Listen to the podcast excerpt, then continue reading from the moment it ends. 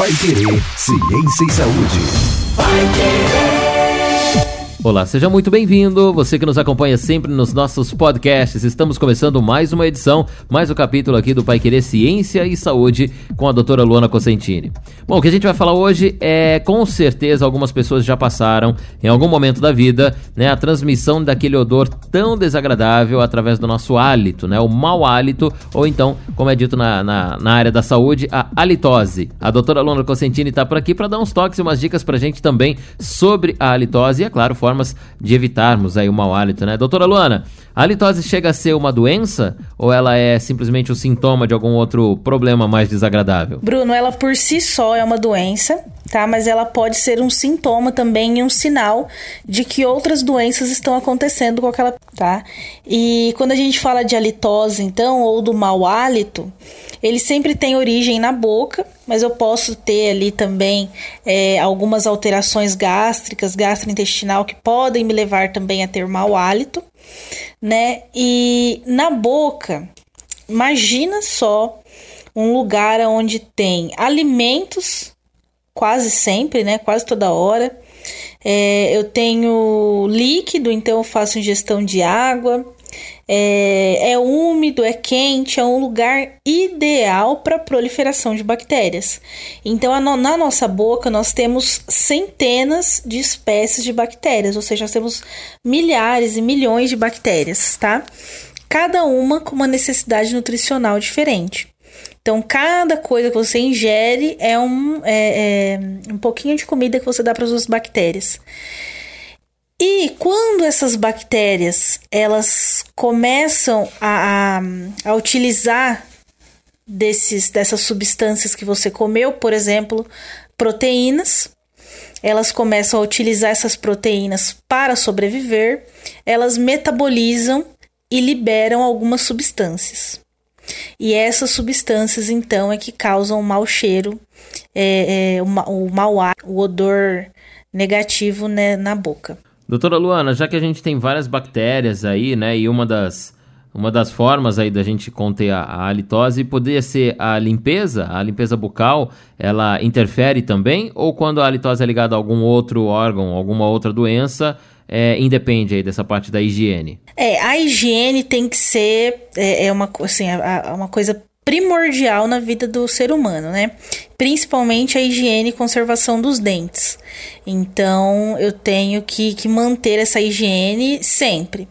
Só que eu tenho também algumas alterações gastrointestinais que podem levar aí, por exemplo, a ter o mau hálito. Mas na maioria das vezes é alguma alteração de higiene, desidratação, que vai levar o paciente a ter o mau hálito. Muito bem, nós estamos falando aqui sobre a halitose, as doenças que podem ocasionar, né, o mau hálito, ou ele propriamente dito, o mau hálito como doença, né, como patologia. Doutora, a gente tem aqui algumas dicas, né, de como acabar com o mau hálito. A doutora separou pra gente aqui 6 dicas de como acabar com esse incômodo, né, propriamente dito, dentro do nosso organismo. Vamos lá, doutora, passar então as dicas. Vamos lá para o primeiro toque de como a gente acaba com o mau hálito. Primeira coisa é sempre procurar um especialista, tá, Bruno? Então, o primeiro passo é entender o que está acontecendo na boca desse paciente que está levando ele a ter mau hálito, tá?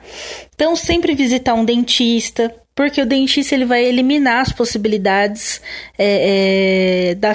da causa ser falha de higiene, né? Porque ele vai perguntar como que você faz a escovação, de quanto em quanto tempo, como isso acontece, se você está escovando corretamente ou não.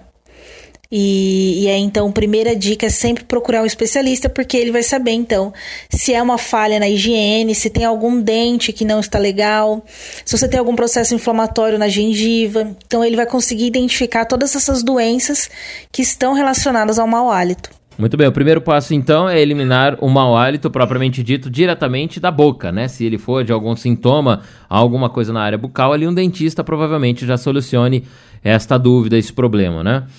Segundo passo, então, segunda dica de como a gente acaba ou reduz o mau hálito.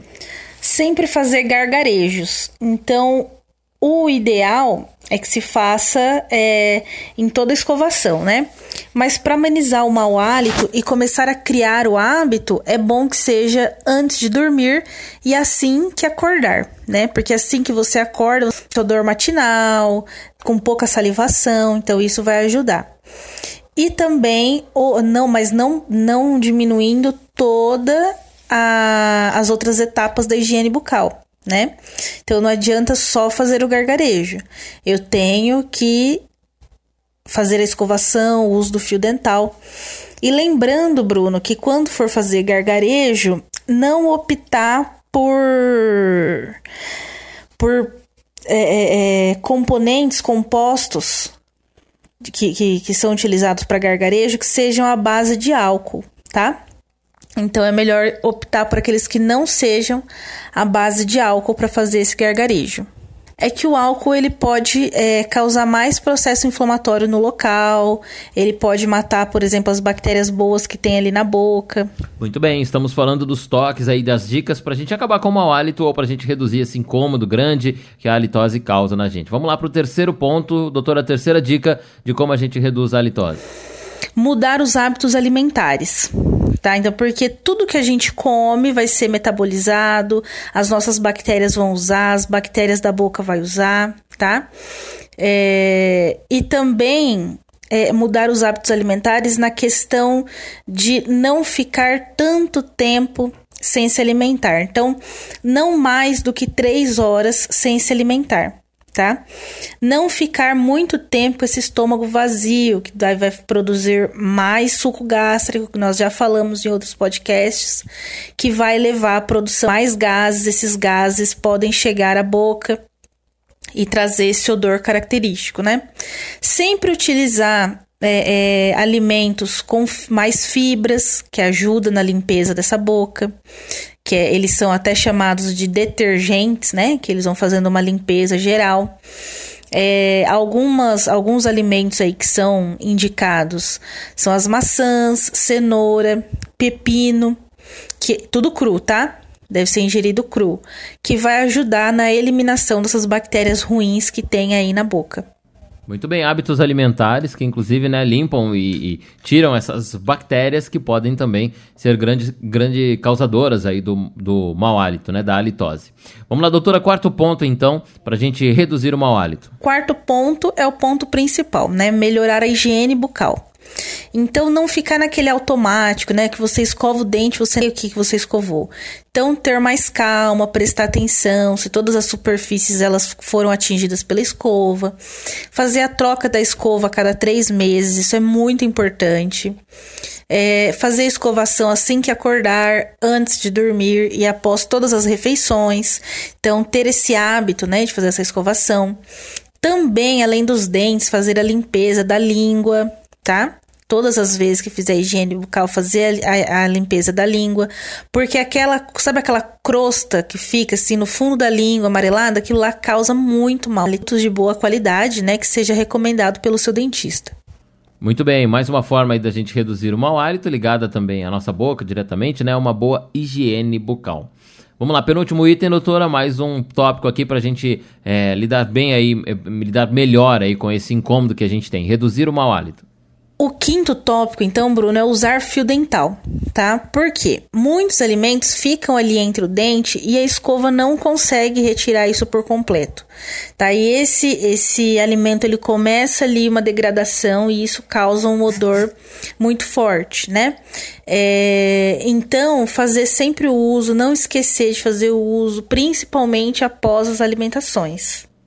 Muito bem, mais um cuidado diretamente então com a higiene bucal, né? O uso do fio dental. A maioria dos toques que nós estamos dando aqui é realmente para limpeza, para higiene da boca, né? O que evita o aumento aí da halitose, o que evita o desenvolvimento desse mau hálito na nossa boca. O sexto item, doutora, o último ponto aqui para nós lidarmos com este mau hálito.